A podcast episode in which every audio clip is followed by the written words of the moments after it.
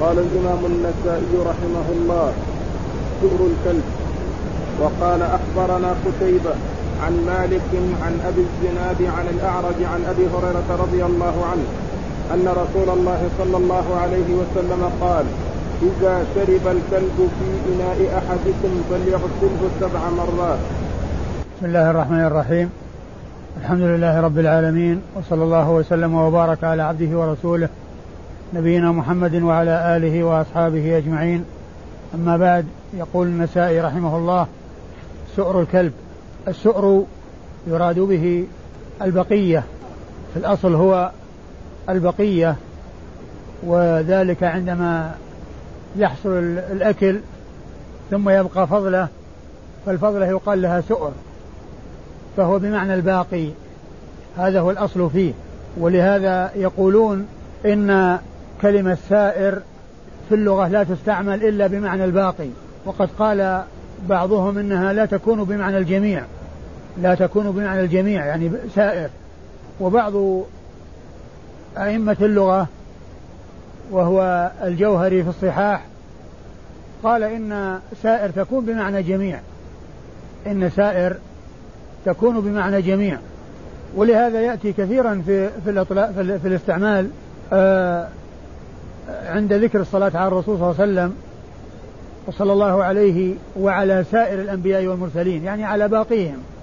بعدما ذكر يشار إلى الباقي لأن سائر بمعنى الباقي.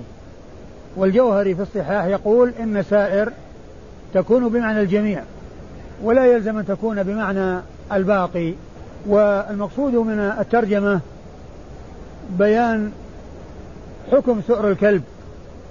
وهو ما يبقى في ما, ما يبقى في الإناء إذا شرب منه ما حكمه وحكمه أنه نجس وتجب إراقته. ثم يغسل الإناء الذي شرب فيه الكلب أو ولغ فيه الكلب سبع مرات. ولو لم يمس لسانه الإناء وإنما حصل في الماء الذي في الإناء لكن النجاسة تنتقل إلى سائره. وقد أورد النسائي في هذا حديث أبي هريرة رضي الله عنه عن رسول الله صلى الله عليه وسلم أنه قال إذا شرب الكلب في إناء أحدكم فليغسله سبع مرات. إذا شرب الكلب في إناء أحدكم يعني جاء في هذه الطريق بلفظ الشرب وقد جاء في في بعض الطرق الأخرى بلفظ الولوغ. والشرب كما هو معلوم واضح بأن المراد به فيما إذا شرب. أما الولوغ فإنه يشمل الشرب وغير الشرب. يعني أن يدخل لسانه في الماء ويحركه سواء شرب أو لم يشرب. هذا يقال له ولوغ. والحكم كما جاء في الحديث أن الولوغ وهو إدخال الكلب لسانه في الماء وتحريكه فيه سواء شرب منه أو لم يشرب فإنه ينجسه. فإنه ينجسه وتجب إراقته. وذلك فيما إذا كان الإناء صغيرا يعني الماء القليل. أما الماء الكثير وهو ما فوق القلتين فهذا لا تؤثر فيه النجاسة كما عرفنا ذلك فيما مضى. لا تؤثر فيه النجاسة لقوله عليه الصلاة والسلام إذا بلغ الماء قلتين لم يحمل الخبث وهنا التعبير بالإناء في الغالب أن المقصود به إناء يكون صغيرا ويكون لا يبلغ القلتين. ولهذا فإن النجاسة آه تؤثر فيه. وينجس الماء بوجود النجاسة فيه. وإذا فلفظ الشرب كما جاء في هذا الحديث ليس الأمر خاصا بالشرب وأنه لو أدخل لسانه ولم يشرب فإن الحكم يختلف لا. بل لو أدخل لسانه ولم يشرب فإن النجاسة حاصلة لقوله عليه الصلاة والسلام في الحديث الآخر إذا ولغ الكلب في إناء أحدكم فليغسله سبع مرات لأن لفظ الولوغ يشمل الشرب وغير الشرب يعني سواء شرب أو لم يشرب.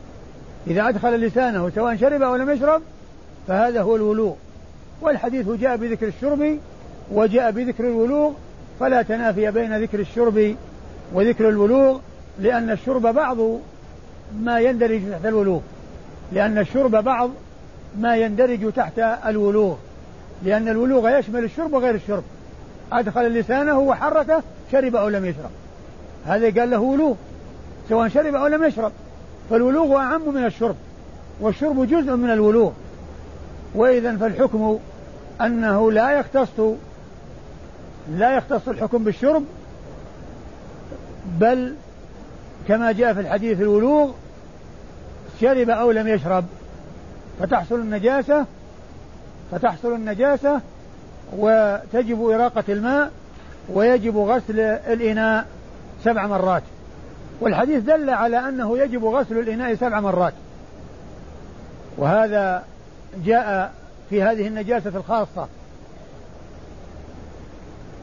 وهي ولوغ الكلب بالإناء فإنه ينجسه وتطهيره يكون بغسله سبع مرات. وما جاء في بعض الروايات من الأمر بالإراقة وفي بعض الروايات طهور إناء أحدكم إذا ولغ فيه الكلب. أن يغسله سبع مرات يدل على أنه يتنجس وأن الأمر بالغسل سبعا إنما هو للنجاسة وليس لمجرد التعبد كما قال ذلك بعض العلماء لأن الأمر بالإراقة لأن الأمر بالإراقة يدل على النجاسة لأن الأمر بالإراقة يدل على النجاسة وقوله طهور إناء أحدكم إذا ولغ فيه الكلب أن يغسله سبعا يدل على على النجاسة. وإذا فيجب الغسل سبع مرات. والحديث يقول في وفي الحديث يقول النبي صلى الله عليه وسلم إذا شرب الكلب في إناء أحدكم. هذا القيد لا مفهوم له. هذا القيد لا مفهوم له. وهو قوله إذا ولغ الكلب في إناء أحدكم أنه لا يوصل إلا إذا كان إذا كان الإناء للإنسان. أما إذا كان لغيره لا مفهوم له سواء كان له أو لغيره. وإنما هذا جرى على الغالب من أن الإنسان يكون إناؤه معه وكونه يكون معه إناء غيره هذا قليل.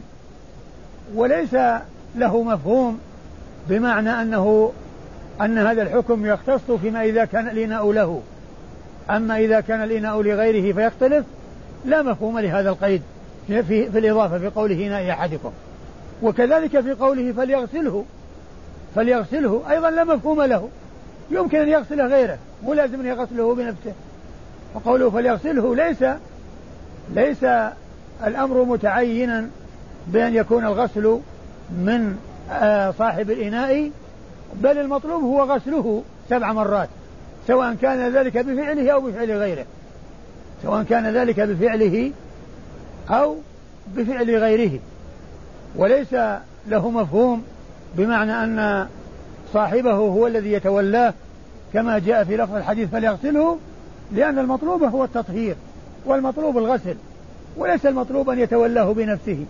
فلو قام غيره بالنيابة عنه أو أعطى غيره ليغسله فإن الطهارة تحصل والمقصود آه، يحصل. إذا ولغ الكلب في إناء أحدكم فليغسله. إذا إذا شرب الكلب في إناء أحدكم فليغسله آه سبع مرات. ثم قوله الكلب لفظ الكلب هذا لفظ عام. يشمل جميع جميع الكلاب. جميع الكلاب تدخل فيه سواء كانت كلاب صيد أو كلاب ماشية أو كلاب زرع التي أذن في استعمالها. ما أذن فيه وما لم يؤذن لأن ال في الكلب إنما هي للجنس أي لجنس الكلاب. وليس المقصود من ذلك كلابا معينة أو كلابا خاصة التي آه، جاء الشرع في الإذن باستعمالها وهي للزرع وللصيد وللماشية فكل كلب وكل الكلاب هذا حكمها وهذا شأنها ولا يختص الأمر بنوع منها دون نوع بل هو عام في جميع الكلاب. إذا ولغ الكلب في إناء أحد إذا شرب الكلب في إناء أحدكم فليغسله سبع مرات. آه سيأتي في فيما بعد ذكر التتريب وذكر ال وذكر ال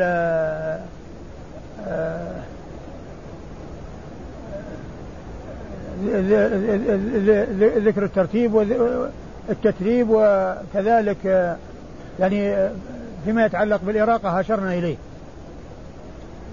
أما إسناد الحديث يقول النسائي أخبرنا قتيبة. وقتيبة هذا تكرر ذكره كثيرا.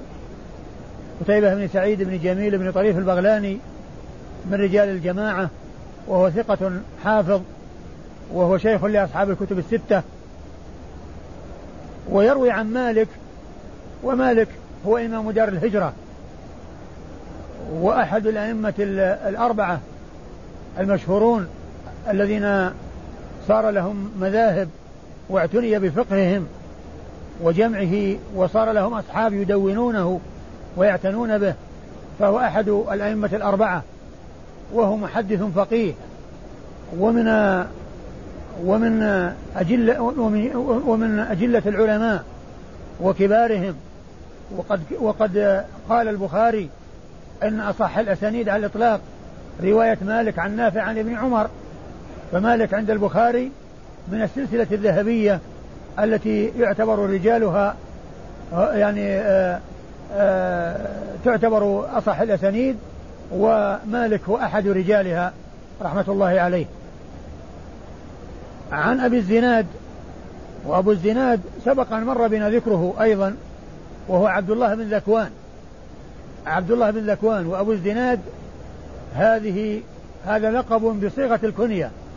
لقب على صيغة الكنية وليس بكنية وإنما هو لقب على صيغة الكنية. وهو من الثقات الحفاظ ومن رجال الجماعة. خرج حديثهم أصحاب الكتب. والأعرج هو عبد الرحمن بن هرمز. عبد الرحمن بن هرمز مشهور بلقبه. ويأتي ذكره أحيانا باللقب وأحيانا بالاسم. فيقال عبد الرحمن بن هرمز ويقال عبد الرحمن ويقال الأعرج. وقد سبق أن عرفنا أن من الأمور المهمة في علوم الحديث معرفة ألقاب المحدثين وفائدة ذلك ألا يظن الشخص الواحد شخصين فيما لو ذكر باسمه في بعض المواضع وذكر بلقبه في بعض المواضع فالذي لا يدري أن الأعرج كنية لعبد الرحمن بن هرمز يظن أن الأعرج شخص آخر غير عبد الرحمن بن هرمز. يظن أن الأعرج شخص آخر غير عبد الرحمن بن هرمز. وأما صحابي الحديث فهو أبي هريرة أبو هريرة رضي الله تعالى عنه وهو أكثر الصحابة حديثا على الإطلاق وقد سبق أن مر ذكره مرارا. وإذا فهؤلاء الخمسة من رجال الإسناد قتيبة ومالك وأبو الزناد والأعرج وأبو هريرة كلهم حديثهم في الكتب الستة. حديث هؤلاء الخمسة جميعا في الكتب الستة. خرج أصحاب الكتب الستة حديثهم والأربعة الأول الذين هم آه، قتيبة ومالك وأبو الزناد والأعرج كلهم من الثقات الحفاظ. أما الصحابي فلا يحتاج إلى أن يقال فيه ثقة بل يكفيه شرفا وفضلا ونبلا أن يقال إنه صاحب رسول الله صلى الله عليه وسلم. يكفيه هذا شرفا وفضلا ونبلا ولا يحتاج إلى توثيق الموثقين وتعديل المعدلين بعد أن أثنى الله ورسوله عليه الصلاة والسلام على الصحابة. فيكفيهم شرفا وفضلا ونبلا أن يقال إنهم أو أن أن فلان صحب رسول الله صلى الله عليه وسلم أو أنه من أصحاب الرسول عليه الصلاة والسلام. وقد عرفنا فيما مضى أن كل راو لا بد من معرفته ولا ولا وإذا كان مجهولا لا يعرف فإنه لا يحتج به ولا يعتد به حتى يعرف وتعرف عدالته. أما الصحابة رضي الله عنهم فالمجهول فيهم آآ آآ آآ عمدة يعول عليه ويقبل ما جاء عنه ولو ولو لم يذكر اسمه. فإذا جاء في الإسناد عن رجل صاحب النبي صلى الله عليه وسلم لا يحتاج إلى لا يحتاج إلى أن يعرف اسمه. يكفي أن يقال إنه صاحب رسول الله عليه الصلاة والسلام.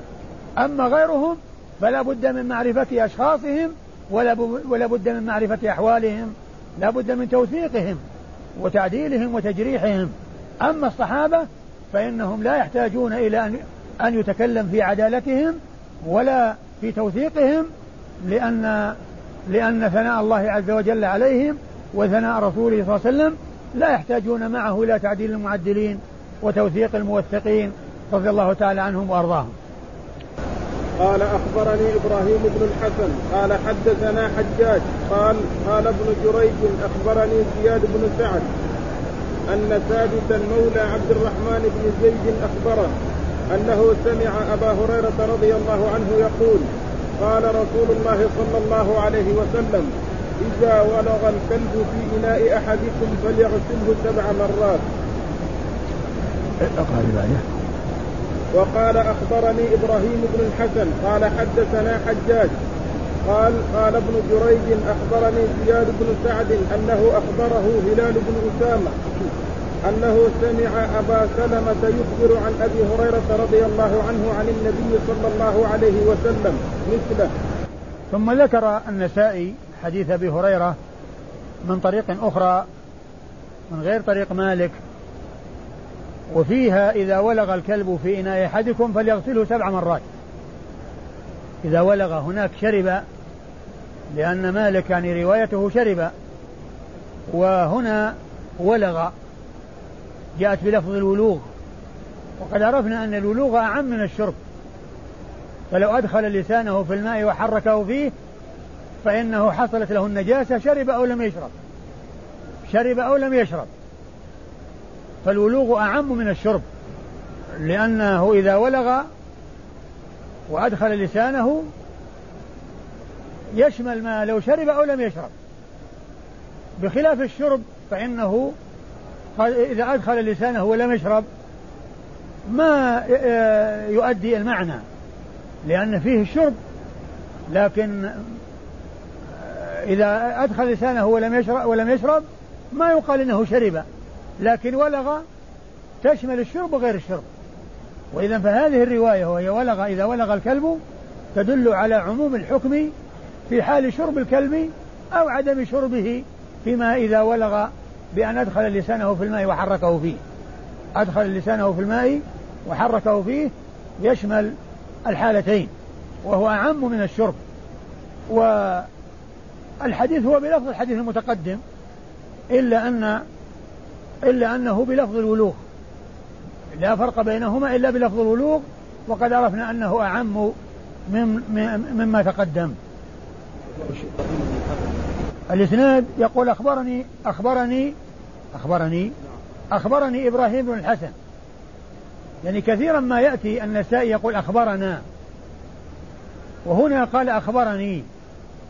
فما الفرق بين أخبرني وأخبرنا؟ أو حدثني وحدثنا.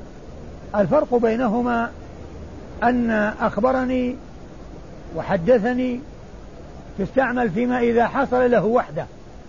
إذا حصل للراوي وحده ما له مشارك في حين الأخذ من الشيخ فإنه يعبر بأخبرني أو حدثني. أما إذا كان هو وغيره أخذوا فإنه يقول حدثنا وأخبرنا. يقول حدثنا وأخبرنا. وأما أخبرني فهي بما إذا أخذ وحده وسمع وحده أو قرأ على الشيخ وحده فإنه في هذه الحالة يقول أخبرني أو حدثني. هذا هو الفرق بين لفظ الجمع ولفظ الإفراد لأن لفظ الإفراد معناه أنه تحمل وحده ولفظ الجمع أنه تحمل مع غيره. قال أخبرني آه، آه، من هو؟ إبراهيم. إبراهيم بن الحسن. أخبرني إبراهيم بن الحسن وهو أبو إسحاق المصيصي. وهو ثقة خرج حديثه أبو داود والنسائي وابن ماجه في التفسير. لم يخرج له في السنن وإنما خرج له في التفسير. وخرج له أبو داود والنسائي وابن ماجه في التفسير. وهو من الثقات. عن حجاج. وحجاج هو الذي سبق أن مر بنا ذكره وهو ابن محمد المصيصي. ابن محمد المصيصي وذاك أبو إسحاق المصيصي فكلهم ينسبون إلى المصيصة. فالحجاج حجاج بن محمد يعني آه المصيصي هو هو المعني هنا لأن حجاج هنا مهمل لم ينسب لكنه في شيوخ إبراهيم بن حسن ما ذكروا إلا الحجاج بن محمد المصيصي وكذلك أيضا ذكروا في تلاميذ تلاميذ الحجاج بن محمد المصيصي إبراهيم بن الحسن. إبراهيم بن الحسن أبو إسحاق المصيصي. وقد عرفنا فيما مضى أن الحجاج بن محمد المصيصي أحد الثقات وأنه خرج حديثه الجماعة. ثقة خرج حديثه الجماعة. أصحاب الكتب الستة. عن عن ابن جريج. وابن جريج هو محمد ابن مسلم ابن تدرس. آه، لا ابن عبد الملك عبد الملك بن عبد العزيز. عبد ذاك محمد ذاك آه، ابن أبو الزبير. آه هو عبد الملك بن عبد العزيز ابن جريج. وهو وهو صدوق وهو إيش قال فيه؟ إيش قال في ابن جريج؟ عبد الملك؟ ما رجع. لأنه مر لا شوف التقريب لأن ابن الصدوق هو أبو الزبير. صدوق صدوق يدلس. ما أدري هو ابن جريج ولا ما معكم التقريب؟ عبد الملك بن عبد العزيز. عبد الملك بن عبد العزيز بن جريج. قال يعني ثقة فقيه فاضل. ثقة. وكان يدلس. نعم ثقة فقيه فاضل الذي الذي هو صدوق أبو الزبير. محمد بن مسلم بن تدرس. أما هذا ثقة ثقة ثقة فقيه فاضل وكان يدلس. وهنا الحديث تصريح بالإخبار لأنه جاء في الإخبار قال أخبرني اللي هو بن جريج.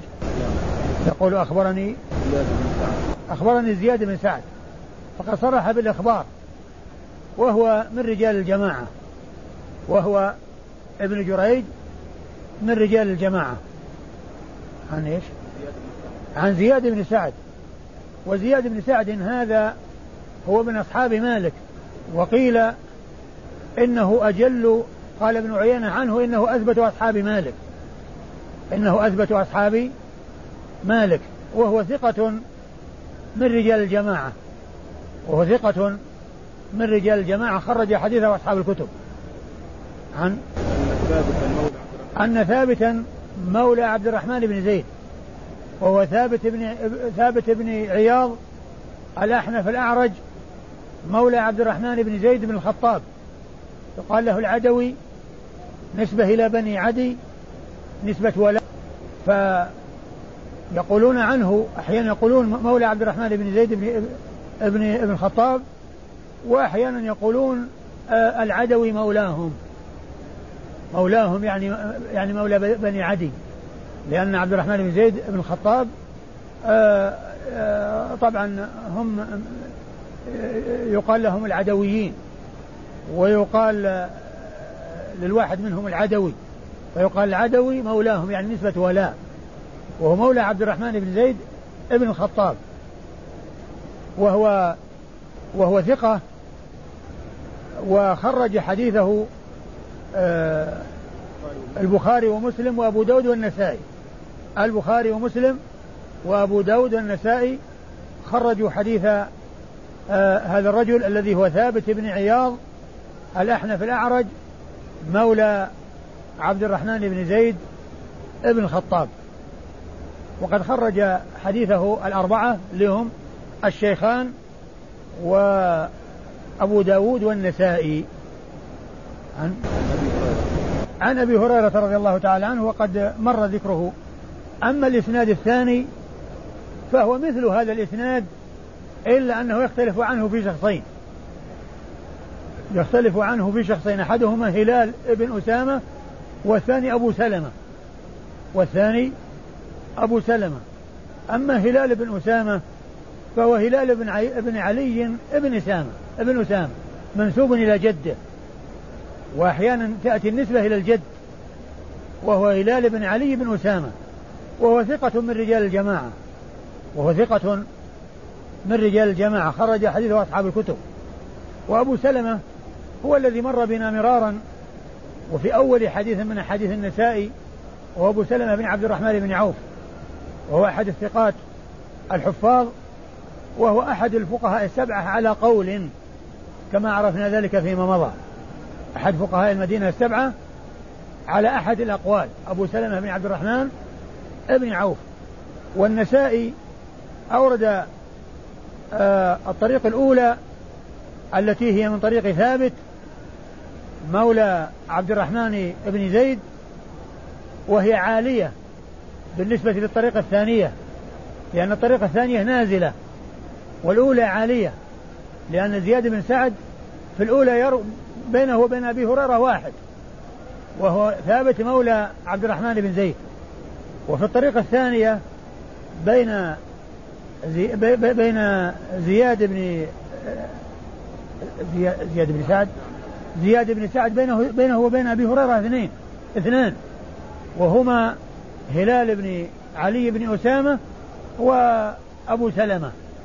فتعتبر طريق نازلة لأن رجالها أكثر والوسائط بين زياد بن سعد وبين أبي هريرة آه، آه، آه، اثنان في الطريقة الثانية وواحد في الطريقة الأولى. فالطريقة الأولى يقال لها عالية بالنسبة للطريقة الثانية. يقال لها عالية بالنسبة للطريقة الثانية. وأما قوله مثله فقد عرفنا فيما مضى أن المراد بها أن المتن مماثل للمتن الذي قبله. وإذا فالمتن هو إذا ولغ الكلب في ناي أحدكم فليغسله سبع مرات. هذا هو متن الإسناد الثاني. واكتفى بكلمة مثله آه لأنها تؤدي ذلك المعنى فيما لو ساقه بلفظه وحروفه فإن لفظ المماثلة يقتضي المساواة. بخلاف لفظ نحو فإنه لا يقتضي المساواة. بل يوافق في المعنى ويخالف في اللفظ ويكون هناك تفاوت في في الألفاظ. هذا هو الفرق بين كلمة مثله وكلمة نحوه. إذا جاءت آه، محال فيها إلى متن سابق فكلمة مثله أي مثل المتن السابق وكلمة نحوه أي نحو المتن السابق والفرق بينهما هو ما ذكرت. لماذا أتى بالطريقة النازلة مع أن كلها فيها تصريف ما أدري يعني عن وجه ولكن يمكن آه، أن يكون المقصود من ذلك وجود تعدد الطرق إلى أبي هريرة وأنه جاء عن أبي هريرة من طريقين من طريقين طريق آآ آه، آآ آه، ثابت وطريق هلال بن علي بن أسامة. نعم. قال الأمر بإراقة ماء في الإناء إذا ولغ فيه الكلب. وقال أخبرنا علي بن حجر قال أخبرنا علي بن مسبر عن الأعمش عن أبي رزين وأبي صالح عن أبي هريرة رضي الله عنه أنه قال قال رسول الله صلى الله عليه وسلم إذا ولغ الكلب في إناء أحدكم فليرقه ثم ليغسله سبع مرات. قال أبو عبد الرحمن لا أعلم أحدا تابع علي بن مسلم على قوله فليرقه. ثم أورد النسائي حديث أبي هريرة أيضا من طريق أخرى وفيه أن النبي عليه الصلاة والسلام قال إذا ولغ الكلب في إناء أحدكم فليرقه ثم ليغسله سبع مرات. فهو مثل الذي قبله إلا أن فيه زيادة فليرقه فليرقه. ثم قال النسائي لا أعلم أحدا تابع علي بن مسهر على لفظ فليرقه. وهذه اللفظة وهي فليرقه تدل على أن الماء الذي يلغ فيه الكلب أنه يكون نجسا وأنها تجب وأنه يراق. لأن إراقته تدل على نجاسته إذ لو كان لو كان منتفعا به ويمكن أن يتطهر به لما أريق لما لما أمر بإراقته. ففيه دليل على نجاسة الماء الذي يلغ, يلغ فيه الكلب وأن لعابه نجس وأنه إذا خالط أن وأنه إذا إذا إذا إذا, إذا صار في الماء فإنه ينجسه وهذا فيما إذا كان قليلا. أما إذا ولغ في ماء كثير وهو ما فوق القلتين فهذا لا تؤثر فيه النجاسة كما عرفنا ذلك. إلا إذا غيرت له لونا وطعما وريحا. ومن المعلوم أن ما دون القلتين ينجس وإن لم يتغير. فهذا الإناء الذي ولغ فيه الكلب يعني قد لا يتغير بمجرد أن يكون أدخل لسانه فيه. إذا أدخل الكلب لسانه في الإناء في في ماء في إناء فإنه لا يتغير. وإذا فهو فما دون القلتين وهو الماء القليل تؤثر فيه النجاسة وإن لم تغير له طعما وريحا ولونا. يتأثر بالنجاسة وينجس ولا يجوز استعماله في الطهارة ولا يجوز التطهر به واستعماله لأنه نجس. لا يجوز استعماله لأنه نجس. وإذا فالأمر في الإراقة يدل على النجاسة. ويدل على أن النجاسة إذا وقعت في ماء في سائل أنها تنتشر. لأنه كما هو معلوم أمر بالإراقة ثم أمر بغسل الماء الإناء بعد أن أريق منه الماء. وما ذاك إلا لأن النجاسة وصلت إلى الإناء. النجاسة وصلت إلى الإناء. فيدل على أن النجاسة أنها تنتشر في السائل وأنها آه تصل إلى إلى ما لم تباشره النجاسة. ما لم يعني تباشره النجاسة تنتشر النجاسة فيه إلى غيره لأنه أمر بغسل الإناء بعد إراقته. ومعلوم أن الولوغ إنما هو في الماء. أن الولوغ إنما هو في الماء. فالماء أمر بإراقته وأمر أيضا بغسله وما ذلك إلا لأن النجاسة وصلت إلى الإناء. وما ذاك إلا لأن النجاسة وصلت إلى الإناء فوجب غسله. وقول النسائي لا أعلم أحدا تابع علي بن مسهر علي بن مسهر ثقة و وهي زيادة من الثقة فتكون مقبولة.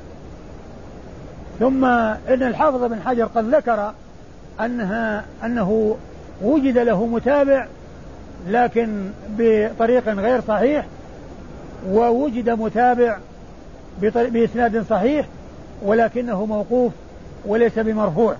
لكن لو لم يحصل متابع فتفرد علي بن مسهر وهو ثقة آه يعتبر ما جاء عنه آه ثابتا وتعتبر زيادة من ثقة فتكون مقبولة.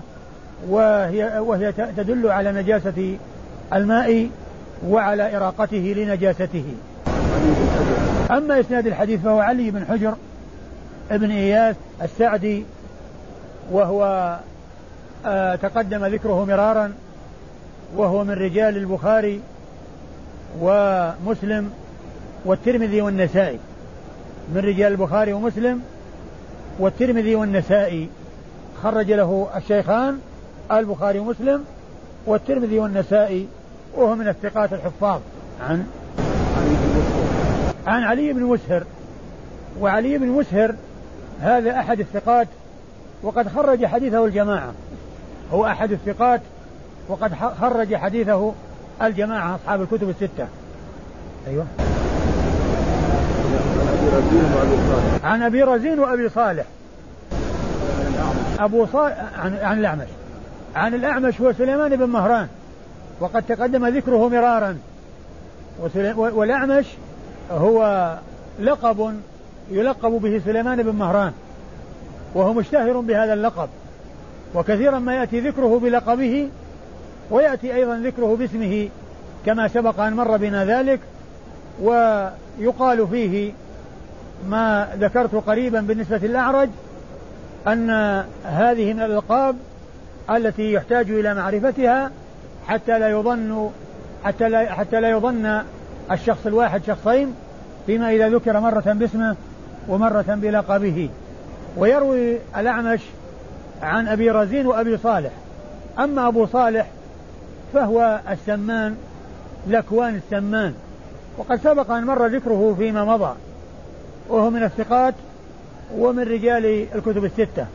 خرج حديثه أصحاب الكتب.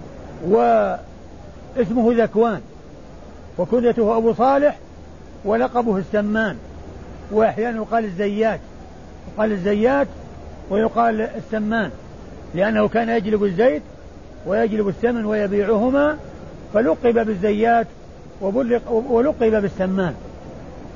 واسمه ذكوان ويأتي كثيرا ذكره بكنيته. وفي صحيح مسلم أسانيد كثيرة عنه من رواية ابنه سهيل عنه سهيل بن أبي صالح عن أبيه. أما البخاري فإنه لم يخرج لابنه سهيل شيئا وإنما خرج لأبي صالح وإنما خرج لأبيه أبي صالح و وهو كما ذكرت ذكوان السمان أو ذكوان الزيات وهو من الثقات ومن رجال الجماعة. أما أبو رزين فهو مسعود بن مالك مسعود ابن مالك الأسدي الكوفي وهو آه ثقة وقد خرج حديثه البخاري في الأدب المفرد ومسلم والأربعة. خرج حديثه البخاري في الأدب المفرد ومسلم والأربعة. عن أبي هريرة نعم بعده. قال باب تعفير الإناء الذي ولغ فيه الكلب بالتراث. وقال أخبرنا محمد بن عبد الأعلى الصنعاني قال حدثنا خالد قال حدثنا شعبة عن أبي السياح قال سمعت مطرفا عن عبد الله بن المغفل رضي الله عنه أنه قال إن رسول الله صلى الله عليه وسلم أمر بقتل الكلاب ورخص في كلب الصيد والغنم وقال إذا ولغ الكلب في الاناء فاغسلوه سبع مرات وعفروه الثامنة بالتراب. ثم أورد النسائي آه الأمر. باب تعفير الإناء. باب تعفير الإناء. الذي ولغ فيه باب تعفير الإناء الذي ولغ فيه الكلب بالتراب أورد فيه حديث عبد الله بن مغفر رضي الله عنه أن النبي صلى الله عليه وسلم رخص في أن أن النبي صلى الله عليه وسلم أمر بقتل الكلاب ورخص في كلب الصيد والماشية. الصيد والغنم. في كلب الصيد والغنم. وقال إذا ولغ وقال إذا ولغ الكلب في إناء أحدكم فليغسل سبع مرات. و وقال إذا ولغ الكلب في الإناء فاغسلوه سبع وقال إذا ولغ الكلب في في الإناء فاغسلوه سبع مرات وعفروه الثامنة بالتراب. وعفروه الثامنة بالتراب. هذه الترجمة معقودة لتتريب الإناء الذي يلغ فيه الكلب عند غسله وهو أنه يعفر بالتراب ويغسل بالتراب غسله. يعني مرة واحدة يستعمل التراب. والتدريب ثبت في هذا الحديث وهو عند مسلم في صحيحه و وجاء هنا بلفظ الثامنة. وهذا يعني فيه آه، مغايرة فيما تقدم من الروايات من أن الغسل إنما هو سبع وليس ثمان. غسل الإناء إذا ولغت أولاهن بالتراب وفي بعضها إحداهن بالتراب ورواية إحداهن مجملة وأولاهن محددة أو محددة فيكون العبرة بالأولى. أما الثامنة فإنها تحمل على الأولى ولكن يقال لها ثامنة باعتبار أنها إنه يستعمل التراب ثم يستعمل بعده الماء ثم يستعمل الماء يعني الذي يباشر التراب فتكون الغسلة الأولى معها تراب. الغسلة الأولى معها تراب فيكون غسله بالماء سبع مرات أولاهن بالتراب. فتكون سبعا وليست ثمان. لكن لما كان الغسلة الأولى فيها تراب وفيها ماء صارت بمثابة اثنتين. والحديث والحديث الآخر جاء قال أولاهن بالتراب. سبعا أولاهن بالتراب. فهي واحدة من سبع. فتكون رواية الثمان محمولة على الأولى المكونة من شيئين تراب وماء. ثم استعمال التراب في الأول وفي الغسلة الأولى هو المناسب لأنه أولا يباشر ما حصل من الكلب ثم أيضا لو كانت الثامنة ترابا لاحتيج إلى أن يأتي بعدها ماء. لاحتيج إلى أن يأتي بعدها ماء. لكن جاءت الروايات الأخرى الصحيحة مبينة أن الأولى من السبع بالتراب فتكون رواية الثمان الثامنة محمولة عليها ويكون على هذا لا بد من السبع ولا بد من التتريب. لا بد من السبع ولا بد من التتريب. وبعض العلماء قال إنه يغسل سبعا ولا يترب وهذا وهذا هو مذهب المالكية وقد قال القرافي وهو من المالكية وقد صحت به الأخبار عن رسول الله صلى الله عليه وسلم فالعجب منهم أي المالكية كيف لم يقولوا به؟ فالعجب منهم كيف لم يقولوا به؟ وقد قال هذا القرافي في فيما نقله الحافظ بن حجر عنه في فتح الباري. قال قال والعجب وقال القرافي منهم والعجب منهم كيف لم يقولوا بالتتريب؟ وقد صحت به الأخبار عن رسول الله صلى الله عليه وسلم. وإذا فلا بد من الغسل سبعا لا بد من التسبيع ولا بد من التتريب. ولا بد من التتريب ويكون التتريب في الأول يعني في الأولى. في الغسلة الأولى يكون معها تراب. آه، إيش إيش الإسناد؟ قال أخبرنا محمد بن عبد الأعلى الصنعاني. يقول النسائي أخبرنا محمد بن عبد الأعلى الصنعاني محمد بن عبد الأعلى الصنعاني وهذا قد سبق أن مر ذكره وهو من الثقات وقد خرج حديثه مسلم والترمذي والنسائي وابن ماجه وأبو داود في القدر في كتابه القدر لم يخرج له في السنن وإنما خرج له في كتاب القدر وخرج له مسلم وأبو داود في القدر والترمذي والنسائي وابن ماجه. عن عن خالد وخالد هو ابن الحارث الذي سبق أن مر ذكره فيما مضى.